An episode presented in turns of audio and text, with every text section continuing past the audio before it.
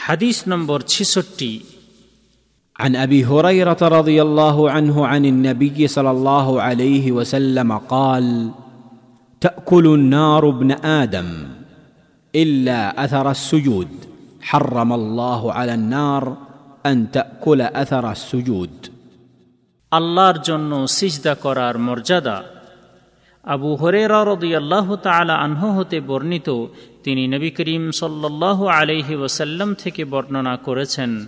নবী করিম সাল্লাহ আলহি ওসাল্লাম বলেছেন, আদম সন্তানের দেহের সিজদার অঙ্গ প্রত্যঙ্গগুলিকে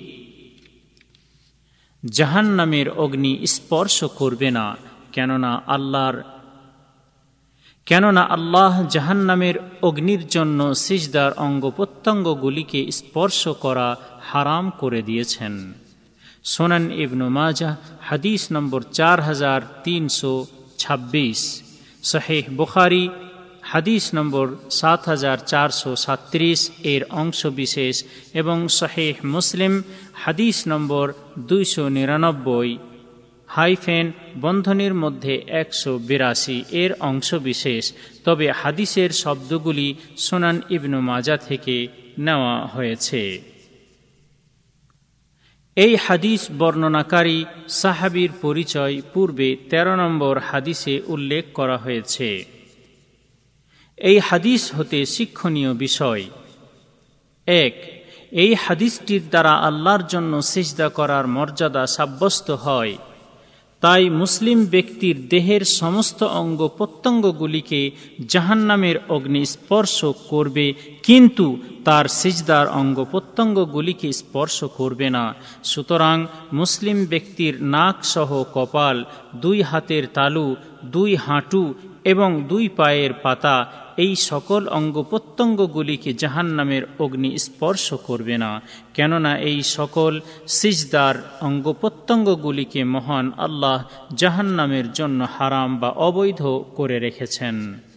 সুতরাং সিজদার অঙ্গ প্রত্যঙ্গগুলি ছাড়া অন্যান্য অঙ্গ প্রত্যঙ্গগুলিকে জাহান নামের অগ্নি স্পর্শ করবে, কেননা জাহান নামের অগ্নির জন্য এটাই হলো মহান আল্লাহর আদেশ। এবং জাহান নামের অগ্নি মহান আল্লাহর আদেশ ছাড়া কোনো ব্যক্তিকে বা কোনো অঙ্গকে স্পর্শ করবে না।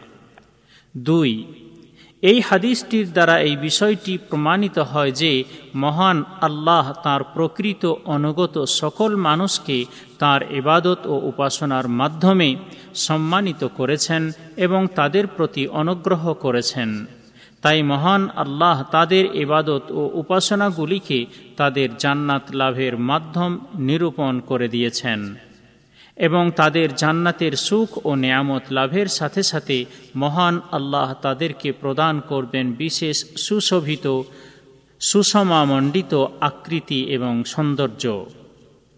সুতরাং এই সৌন্দর্য তাদের সিজদার অঙ্গ প্রত্যঙ্গগুলিতে পরকালে নির্ধারিত থাকবে, আর এটি হল আল্লাহর জন্য চেষ্টা করার একটি মহামর্যাদা।